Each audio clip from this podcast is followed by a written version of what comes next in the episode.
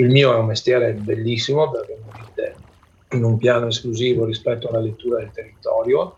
Eh, lo spiego sempre alle persone che accompagnano, quello che noi vediamo e quello che noi conosciamo sono i paesaggi, sostanzialmente gli habitat come noi li vediamo sono il frutto del lavoro dell'acqua, in qualsiasi forma essa sia, sotto forma di pioggia, sotto forma di umidità, sotto forma di scorrimento, ecco. C'è una parola che ritorna spesso nei racconti dei militanti del Movimento per l'Acqua e nei precedenti episodi di questo podcast. Territorio.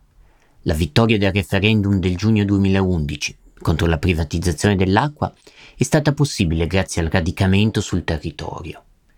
In diversi casi la campagna referendaria si è innestata su mobilitazioni che già esistevano a tutela dell'acqua e di altri beni comuni, come ad esempio i fiumi. E dopo il referendum è continuata penetrando anche nelle istituzioni locali. Come ci raccontano in questo nuovo episodio le voci di Elisa Cozzarini, Cristian Bertolin, Natalia Magnani, Valter Bonan e Bengasi Battisti. E con il promemoria musicale di Marco Paolini e i mercanti di liquore. Un promemoria su fiumi e comuni. Promemoria uno. Tutte le specie e gli ecosistemi hanno diritto alla loro quota d'acqua su questo pianeta. Io sono Emanuele Fantini, insegno e faccio ricerca sui temi dell'acqua all'Institute for Water Education di Delft. Prima di trasferirmi in Olanda avevo anche studiato e partecipato al Movimento Italiano per l'Acqua, così a distanza di diversi anni ho pensato di chiedere ad attivisti e ricercatori di aiutarmi a riflettere sull'eredità di quella stagione. Dove sono finiti i beni comuni oggi in Italia? E cosa può insegnarci l'esperienza del Movimento per l'Acqua per affrontare le sfide di oggi? Quei temi come la pandemia o la crisi climatica che alcuni accostano all'idea di beni comuni o del bene comune. Le cose che ho imparato sono raccolte in un blog e in questo podcast. Si dice acqua. Conversazioni sui beni comuni.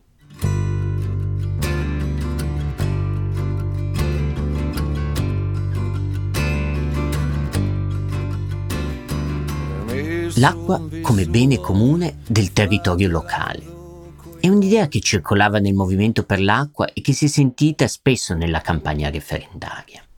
Ricordo ad esempio Carlo Petrini, il fondatore di Slow Food, che sulle pagine di Repubblica scriveva che l'importante non era gestione pubblica o privata, ma la gestione locale dell'acqua, da parte di un soggetto che conoscesse il territorio e che ne facesse gli interessi.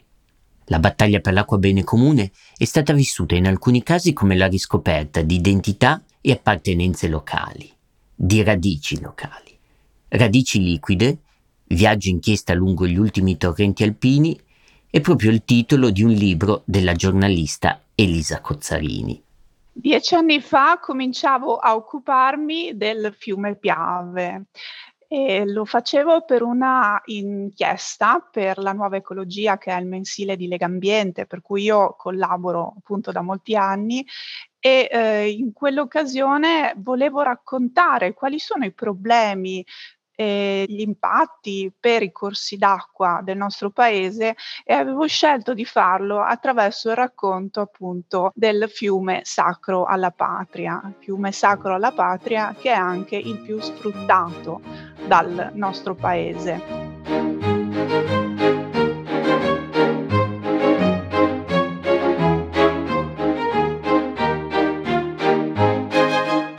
Questo non, non è uno slogan, ma eh, avevo proprio sentito una serie di esperti che mi avevano confermato come tutti i problemi ambientali che eh, si possono riscontrare attorno ai nostri corsi d'acqua eh, si trovavano ben rappresentati sul Piave, la Piave, perché poi andandoci mi sono accorta che le persone la chiamano al femminile.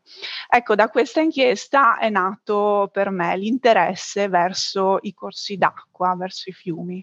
quello che mi aveva più colpito in realtà in questo viaggio, in questo primo viaggio, era la luce negli occhi delle persone che intervistavo, il, proprio l'attaccamento per un fiume certamente molto sfruttato e molto compromesso, ma che conserva degli angoli di grande bellezza. E quindi mi sono affezionata tanto a questa storia proprio, proprio per questo, proprio per le persone che ho incontrato, che mi hanno contagiato proprio con la loro passione, con il loro desiderio di proteggere questi ultimi angoli, diciamo, di paradiso. Una di quelle persone è Cristian Bertolin. Avete sentito la sua voce all'inizio di questo episodio. Cristian è un canoista, ecologista, accompagnatore turistico, impegnato nel movimento per l'acqua e per i fiumi, ma anche nella formazione e nella divulgazione. Attraverso l'escursionismo e il turismo cerca di promuovere la cultura dell'acqua e dell'ambiente. Abbiamo la fortuna ogni tanto di andare a fare qualche lezione frontale presso uh, la Facoltà di Economia e Commercio di Venezia, su sostanzialmente che cos'è la sostenibilità nel turismo, eh, e lì eh, il momento più duro della giornata è quando chiedi ai ragazzi di darti la definizione di fiume.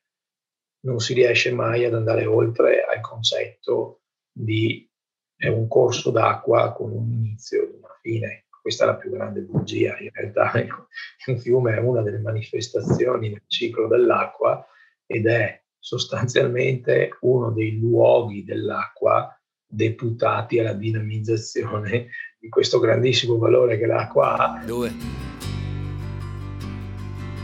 C'è un filo liquido che ci lega tra noi, umani, e lega noi alle altre specie. Si chiama ciclo e non va spezzato, aggrovigliato, o non potrà più tornare a scorrere. Quindi le nostre iniziative, che le persone molto spesso scambiano per sport, sì, sono eh, in realtà delle occasioni per portare attraverso il gioco della canoa, il canyoning, il rafting. Con questi metodi, con questi sistemi si entra nei mondi dell'acqua, nei, nei diversi ambienti dell'acqua, e da lì insomma si comincia a riparlare, a riconsiderare, a distribuire conoscenza. Si parla alle persone che l'acqua è qualcosa di assolutamente finita, nella forma in cui la conosciamo, nella forma in cui la viviamo, è un passaggio, quindi sostanzialmente la disponibilità non è garantita e cerchiamo attraverso questa conoscenza della natura di fare soprattutto cultura ecologista. Ecco, quello che noi vorremmo è che le persone cominciassero a sentire questa cosa del bene comune. Terzo, l'acqua è gratis, ma può costare cara. Quindi non, non sbarrate ancora, non deviate ancora, non prosciugate ancora nell'illusione di bonificare, perché incalcolabile è il danno che farete per fare del bene. Intubare i fiumi e l'acqua per fare del bene è una definizione che sembra calzare a pennello per l'idroelettrico, considerato una fonte di energia pulita e quindi da incentivare, soprattutto per la transizione ecologica e il superamento dei combustibili fossili. Proprio gli incentivi pubblici hanno portato al proliferare dei cosiddetti impianti mini idroelettrici o le centraline idroelettriche lungo i fiumi e i torrenti di montagna, suscitando proteste da parte di comitati locali. Elisa Cozzarini ha percorso tutto l'arco alpino, dalla Liguria al Friuli Venezia Giulia, per incontrare chi si oppone a questi progetti. E ha scoperto che in diversi casi queste proteste sono poi confluite anche nella mobilitazione nazionale per il referendum. Ho trovato eh, poi interessante che nel Bellunese i temi del referendum, cioè il Comitato Acqua Bene Comune del Bellunese, si fosse interessato non solamente all'acqua, eh, come dire, a- all'acqua che utilizziamo nelle case, ma alla gestione delle acque, dei, dei fiumi, dei corsi d'acqua. In particolare c'era la questione del torrente Mis, dove era in corso la costruzione di una piccola centrale idroelettrica proprio all'interno del perimetro del Parco Nazionale delle Dolomiti Bellunesi. Quindi questo aveva sollevato molto l'attenzione dei cittadini, che appunto non si erano concentrati solamente sull'acqua che esce dai tubi, ma proprio sull'acqua che scorre, e questo mi ha portato ad approfondire il tema delle piccole eh, centrali idroelettriche, che piccole sono perché sono piccoli i corsi d'acqua che interessano, ma in realtà sono opere molto impattanti per i territori e per le piccole valli dove vengono realizzati. L'ottanta per cento dell'energia da idroelettrico viene ancora fornita da questi trecento impianti costruiti nel secolo scorso. I piccoli impianti che vengono incentivati con soldi pubblici, e quindi qui torniamo in qualche modo al tema del referendum, no? Perché sono incentivi pubblici che noi investiamo e diamo per vent'anni a delle società, per lo più private, che realizzano questi piccoli impianti, e l'energia che producono viene loro pagata due, tre volte, all'inizio anche quattro volte il prezzo di mercato. Quindi, come dire, non, non è più tanto una questione di produzione di energia verde quanto un guadagno economico. Quarto,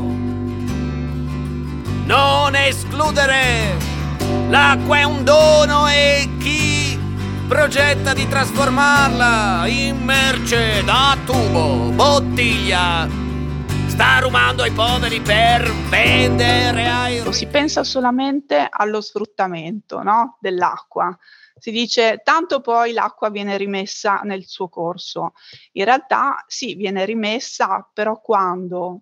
Per fare un, un impianto di eh, piccolo idroelettrico la cui produzione è trascurabile, per fare questo impianto io vado a togliere la gran parte dell'acqua, più del cinquanta per cento sicuramente dell'acqua, e la porto in un tubo, cioè l'acqua non scorre più dove scorreva prima, ma scorre in un tubo, e questo fa sì anche che cambi un po' il clima, cioè tu, tutto l'ambiente eh, cambia evidentemente, c'è uno stravolgimento. Tutto questo appunto perché eh, dobbiamo produrre energia verde, ma quanta ne produciamo con questi piccoli impianti, che sono più di tremila sulle Alpi e sugli Appennini?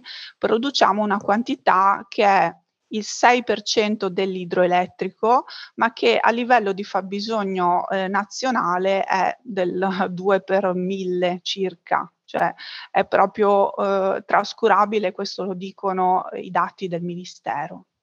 E allora a un certo punto ci siamo trovati con il mostro in casa nostra, e siamo arrivati ad avere quasi duecento progetti presentati e duecento richieste in una regione come la nostra. Allora io non sono contrario a priori alla derivazione idroelettrica, però la nostra concezione di derivazione idroelettrica è vecchissima, è incentrata non sulla produzione elettrica, ma sulla produzione di calcestruzzo. C'è poco da fare. Opere costosissime per delle rese ridicole.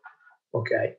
In più, lavorando e vivendo in fiume, so benissimo che fine vanno a fare quelle opere lì, perché le, negli anni le ho viste diventare dei colabrodo, il fiume si è ripreso il suo spazio, le opere sono rimaste isolate. A me vengono i brividi quando, purtroppo, la prima settimana di ottobre si comincia la solita litania: il Vajont ci ha insegnato, noi il Vajont ci ha insegnato niente, ok? Perché le nostre dighe sono ancora tutte lì, al loro posto, nelle loro difficoltà, perché le nostre dighe sono elementi in difficoltà, che sono opere di una potenza incredibile aggrappate a montagne di calcare, e il calcare notoriamente è un elemento che viene trasformato dall'acqua e che è la successione della trasformazione dell'acqua. Quinto, l'acqua può bastare a questo pianeta solo se impariamo a farla bastare. Non solo perché costa, ma perché vale più di quello che costa. La logica è quella dello sfruttamento, cioè se noi vediamo dell'acqua che scorre, automaticamente pensiamo che può essere utilizzata in qualche modo. È proprio una nostra impostazione mentale, purtroppo, proprio dovuta al fatto che siamo abituati sin dalle elementari, direi, dai nostri sussidiari a vedere idroelettrico come appunto fonte eh, rinnovabile e pulita. Non siamo abituati a pensare ai benefici che danno invece i corsi d'acqua che scorrono liberamente. Invece ci sono molti studi che invece mh, sottolineano l'importanza di un corso d'acqua naturale che si comporta da, da, da torrente, da fiume, no? Quindi si ingrossa e diminuisce la sua, la sua grandezza. E questo ha creato, ha costruito i nostri territori. Questa, quelle dinamiche fluviali hanno costruito, hanno modellato i nostri territori.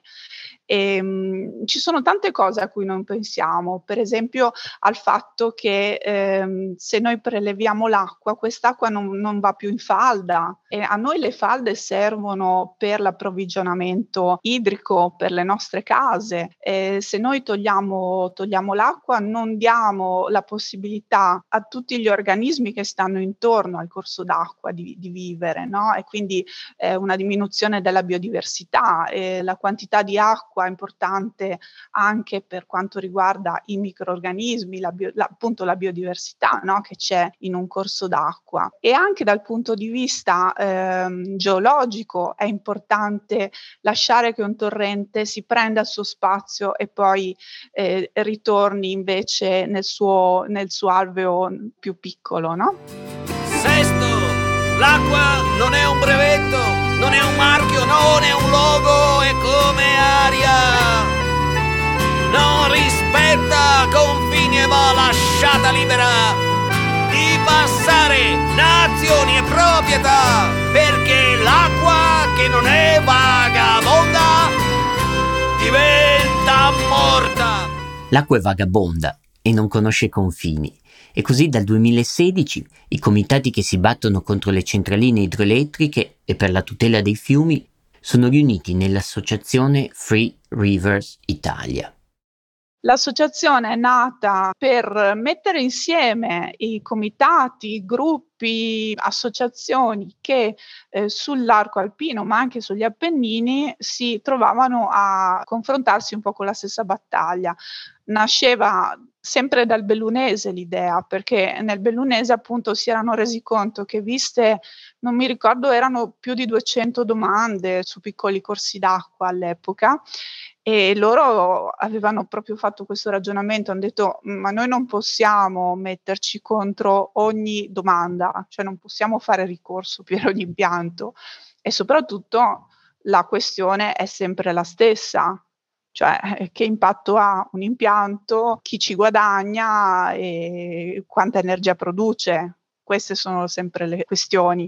E quindi bisognava far capire alla pianura, ai centri decisionali, che la questione non era not in my backyard, non era quello, era una questione di tutela dei corsi d'acqua di tutto il paese. Not in my backyard, NIMBY. Questa è un'etichetta che viene spesso associata alle proteste e ai comitati locali che si oppongono alla costruzione di infrastrutture in specifici territori. I movimenti contro il mini idroelettrico rappresentano l'ennesima protesta NIMBY? È una domanda a cui ha provato a rispondere Natalia Magnani, sociologa all'Università di Trento, che ha studiato questi movimenti proprio in Trentino.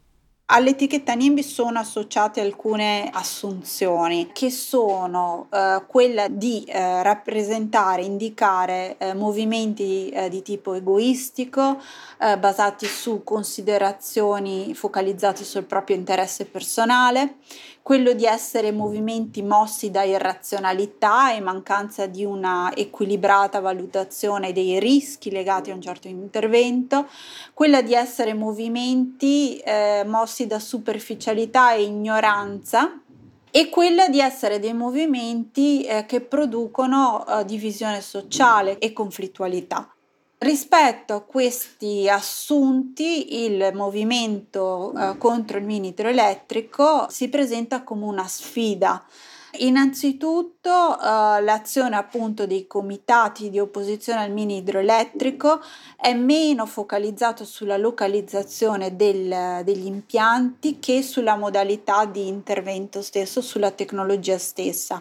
Inoltre sono dei movimenti che vanno oltre i limiti della battaglia localizzativa, perché forgiano alleanze eh, con altri comitati o con l'Associazione Nazionale Free Rivers, oltre che eh, con attori eh, istituzionali. Sono dei comitati che spesso dimostrano una valutazione razionale dei rischi coinvolti nell'uso di questa tecnologia, e lo fanno spesso con il ricorso a eh, un expertise qualificato, come per esempio eh, docenti dell'Università eh, di Ecologia Fluviale. E infine non producono eh, necessariamente sfiducia e divisione sociale, ma anzi favoriscono la mobilizzazione di capitale sociale attraverso iniziative eh, che si rivolgono alla cittadinanza di riscoperta del fiume, per esempio eh, percorsi fluviali, fluviali, iniziative di citizen science, eccetera. Quella contro il mini idroelettrico non è dunque la classica protesta a nimbi. Tuttavia, lo studio di Natalia Magnani ne individua un limite, quello della mancanza di proposte alternative soprattutto in materia di politica energetica. Questi movimenti però hanno collaborato, in diversi casi sono penetrati nelle istituzioni locali. Alcuni portavoce di comitati in Liguria, in Friuli, sono stati ad esempio eletti sindaci nei loro comuni. Come si passa dunque dalla protesta all'assunzione di responsabilità a livello istituzionale? L'ho chiesto a Valter Bonan, che all'indomani del referendum era stato nominato assessore ai beni comuni e alla partecipazione del comune di Feltre. In quegli anni eh, avevo eh, preso una pausa del lavoro dentro le istituzioni, perché prima avevo appena finito un, un, un mandato come presidente del Parco Nazionale Dolomiti Bellunesi. Detto questo, eh, dopo il duemilaundici, condividendo con, i, con il Comitato Acquabene Comune, mi era stato chiesto di accettare questa sollecitazione a essere dentro gli assetti istituzionali del comune di Feltre, dopo la, la vittoria appunto alle elezioni del, del comune di Feltre, e di portare dentro insomma i valori, gli obiettivi e anche le attenzioni che come comitato avevamo. Quindi è stata una scelta non individuale ma anche collettiva. Da qui la scelta insomma di entrare in questa esperienza amministrativa, che però subito si è in qualche modo permeata della continuità delle lotte, perché avevamo due richieste di realizzazione di due centrali eh, idroelettriche nel nostro territorio, nei, in due straordinari e bellissimi torrenti, lo Stien e il Caorame, e quindi sembrava quasi una, una totale continuità, come si può dire, con la dimensione di prima, in una posizione che poteva avere una sua, tra virgolette, anche maggiore forza, perché è dentro, come si può dire, anche il momento decisorio dell'ente locale.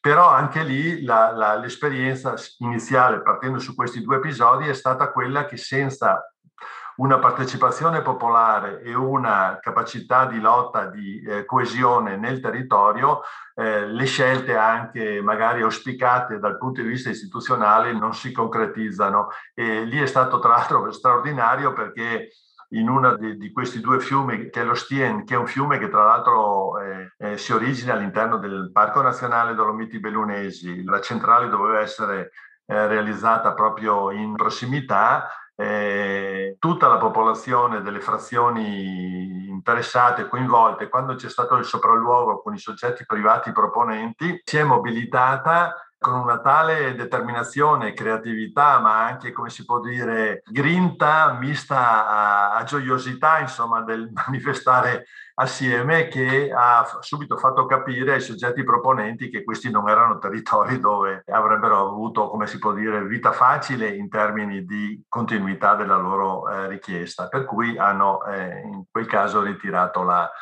sollecitazione. Così è andato anche per l'altra sul Caorame.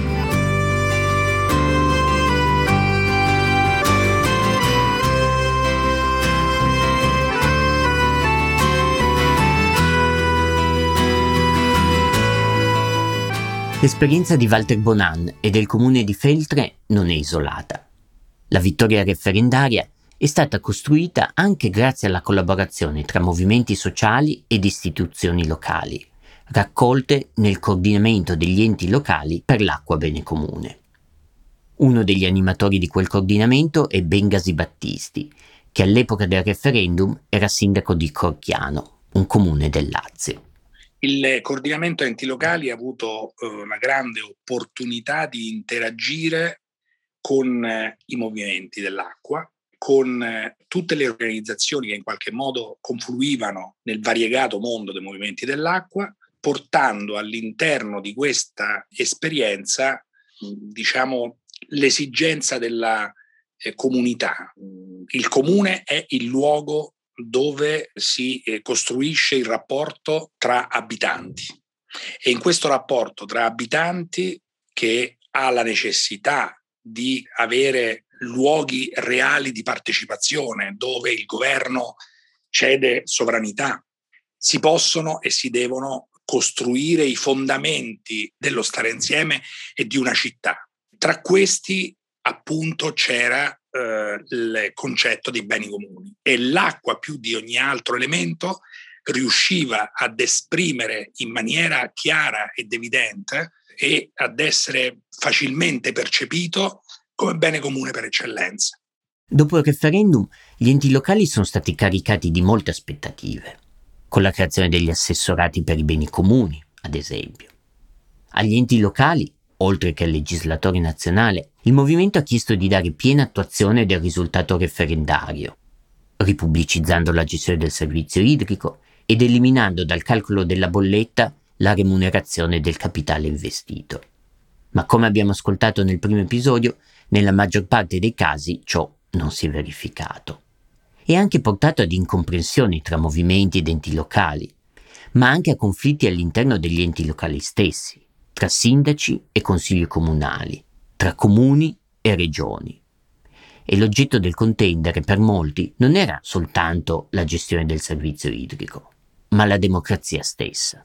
Si era visto chiaramente che anche i soggetti di diritto privato partecipati esclusivamente dal pubblico avevano i difetti del privato, che erano innanzitutto la eh, carenza e l'assenza di partecipazione, in quanto in un soggetto di diritto eh, privato, seppur partecipato solo dal pubblico, il sindaco ha una delega in bianco e non ha la necessità di eh, confrontarsi con il proprio consiglio comunale per le scelte che quel soggetto andrà a fare. E questo è un limite alla partecipazione, un forte limite alla partecipazione, che addirittura in alcuni casi si è concretizzato con un voto del sindaco diverso rispetto a quanto magari il Consiglio Comunale aveva eh, dato come, eh, come indirizzo. Noi abbiamo nel Lazio tentato di eh, trasferire quel risultato all'interno di una legge regionale, ma anche lì abbiamo avuto, nonostante un voto eh, unanime del Consiglio regionale, credo una delle pochissime leggi, forse l'unica, votata all'unanimità, ma di fatto ancora non applicata, a distanza anche questa di cinque anni. Ma eh, un articolo, l'articolo cinque appunto della legge cinque, prevedeva che l'applicazione della legge fosse dopo la rideterminazione degli ambiti territoriali su bacino idrico, cosa che non è mai successa, e di conseguenza la mancata, diciamo, applicazione dell'articolo cinque, cioè la ridefinizione degli ambiti territoriali ottimali, ha lasciato la legge in stand-by. Volontà, eh, distrazione, questo non lo sappiamo, ma di fatto a distanza di sei anni da quella legge approvata all'unanimità resta nel cassetto, proprio perché manca ancora la ridefinizione degli ambiti territoriali. Si scrive acqua, si legge democrazia. Questo era, ed è tuttora, il motto del Forum Italiano dei Movimenti per l'Acqua. E come si è cercato di tradurlo in pratica? Uno dei principi che si è provato ad affermare è che la gestione pubblica per i beni comuni non è sufficiente. Deve trattarsi anche di una gestione partecipata. Io ricordo che nella nostra eh, esperienza di amministratori di Corchiano era d'uso convocare consigli comunali aperti quando appunto si trattavano argomenti che riguardavano i beni comuni. Consiglio comunale aperto significa che il cittadino può partecipare, eh, può eh, prendere la parola, e la sua parola ha la stessa dignità di quella del consigliere comunale. Già il fatto che la sua parola viene in qualche modo verbalizzata così come quella di un consigliere, di un consigliere comunale, ha già un suo, un suo valore. E qualche volta era molto bello vedere appunto al momento della votazione eh, l'alzata di mano anche da parte dei partecipanti, anche da parte dei numerosi cittadini che ormai erano abituati ad esprimersi in quel luogo, in quel contesto. Ecco, io credo che i luoghi privilegiati siano davvero quelli, cioè la riappropriazione di quegli spazi pubblici che in qualche modo originariamente erano sorti proprio per dare eh, voce al cittadino e che man mano invece sono stati sottratti o comunque limitati alla, all'intervento, diciamo così, della, della comunità. Contemporaneamente abbiamo eh, definito dal basso questo nostro regolamento sui processi partecipativi che si chiama la Casa dei Beni Comuni, e dentro questo processo partecipativo abbiamo innescato degli aspetti anche che avevano una loro, come si può dire, novità, sicuramente rispetto ai percorsi precedenti o il consolidato amministrativo precedente, che erano quelli, attraverso i laboratori di cittadinanza, di arrivare fino alla potestà dell'aspetto deliberativo dal basso proposto dai cittadini, che eh, chiudeva in modo virtuoso, insomma, una serie di scelte, in particolare su, sui beni comuni eh, considerati tali dal, da parte dei cittadini, quelle che dovevano essere le scelte di governo e anche di gestione, insomma, attraverso forme assembleari, attraverso eh, appunto percorsi eh, laboratoriali e quant'altro.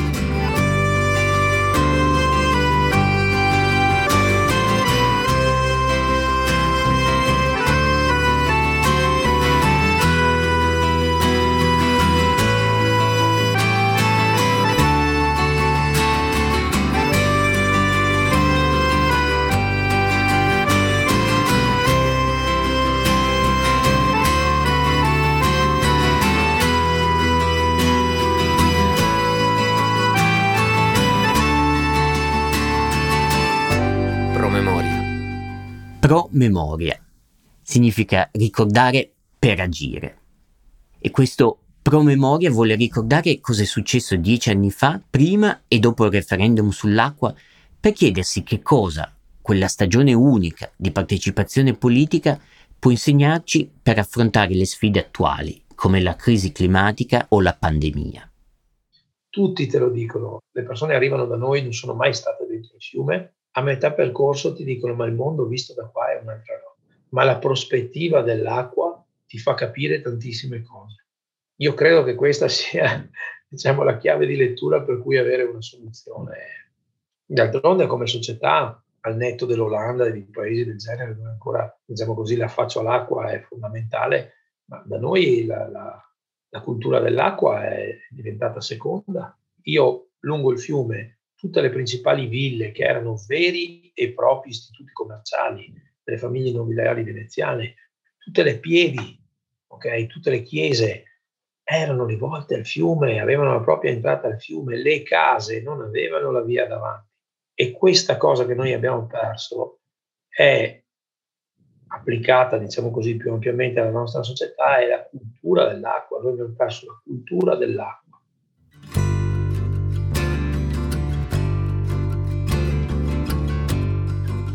Rispetto alla comunicazione, è vero che sui temi ambientali spesso si trovano dei comunicatori che hanno un'impostazione molto scientifica, e questo a volte può portare a una distanza da parte di alcune persone eh, che non hanno invece questa visione, che non hanno queste certe conoscenze. Il fatto che io non abbia una formazione scientifica credo che mi abbia aiutato in questo, mi abbia aiutato proprio a vedere che intorno al corso d'acqua, sì, è vero, c'è la biodiversità, ci sono un sacco di elementi, no, che scientificamente ci dimostrano l'importanza di, della tutela. Però c'è anche il ricordo di chi eh, ci giocava da bambino e lanciava i sassi nel torrente. C'è anche, c'è anche questo, c'è... C'è una dimensione di memoria, di letteratura, anche di cultura locale, che va sottolineata. Quando tu fai capire che sei interessato a questo, le persone ti seguono, ti, ti stanno vicino.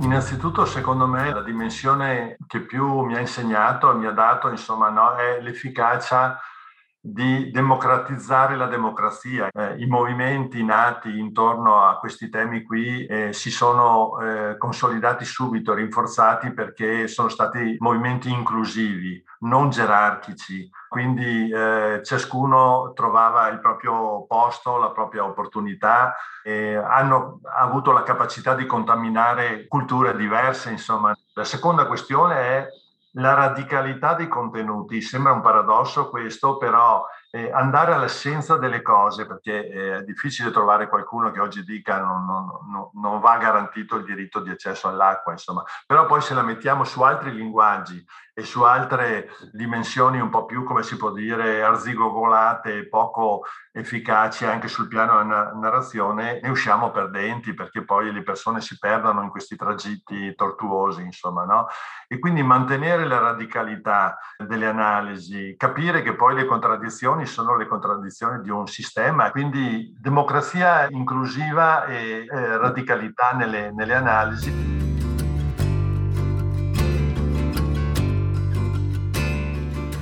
La partecipazione credo che sia l'elemento fondamentale. Le pratiche e le buone pratiche per affermare principi hanno la necessità di recepire e di essere arricchite dai diffusi saperi locali. Questi diffusi saperi locali devono avere un eh, luogo per potersi esprimere all'interno della comunità e per poter contaminare le scelte dei governi locali. I governi locali non possono e non debbono considerare il loro ruolo come una delega in bianco. Settimo! Non ne abusare! Non è tua, non è nostra, siamo custodi e non padroni. Ogni permesso di inquinare, ogni consumo industriale esagerato è una truffa legale al mio pianeta. A tutti noi nessuna merce potrà sostituirla. L'acqua non è un sottoprodotto della Coca-Cola. Si dice Acqua è un podcast che va alla ricerca dei beni comuni in Italia a dieci anni dal referendum contro la privatizzazione dell'acqua. Io sono Emanuele Fantini e voglio innanzitutto ringraziare il mio dipartimento, il Dipartimento di Water Governance dell'Institute for Water Education di Delft, per avermi concesso il tempo e le risorse per dedicarmi a questo progetto. Un ringraziamento particolare va ovviamente alle persone che ho intervistato per aver condiviso il loro tempo e le loro riflessioni. Le interviste integrali sono in corso di pubblicazione sul mensile Una Città, che ringrazio per l'entusiasmo con cui ha accolto questo progetto. L'esperienza del Movimento Italiano per l'Acqua mi ha insegnato anche che la comunicazione è fondamentale, e per questo ho chiesto aiuto a due professionisti come Daniele Madio, che ha disegnato il logo del podcast, e Maria Conterno, che ha curato il montaggio e il mixaggio audio. Grazie anche a loro. E grazie a Marco Paolini e Mercanti di Liquore per aver acconsentito all'utilizzo dell'album Sputi come colonna sonora di questo podcast. Se avete voglia di scrivermi, per consigli su come migliorarlo, o se volete condividere la vostra esperienza di militanza su acqua o altri beni comuni, il mio indirizzo email è emanuele punto fantini chiocciola gmail punto com. Altrimenti ci sentiamo direttamente al prossimo episodio. Ciao! Voi che pensate di averne ancora da vendere, comprare, sporcare e buttare, vivete già su un altro pianeta. Firmato per ora Noi Fiumi Lombardo-Veneti, Seveso, Lambra, Olona, Adda, Ticino, Serio, Oglio, Mincio, Adige, Brenta, Sile, Piave, Livenza, Isonzo, Tagliamento e Po. Ma solo un po'.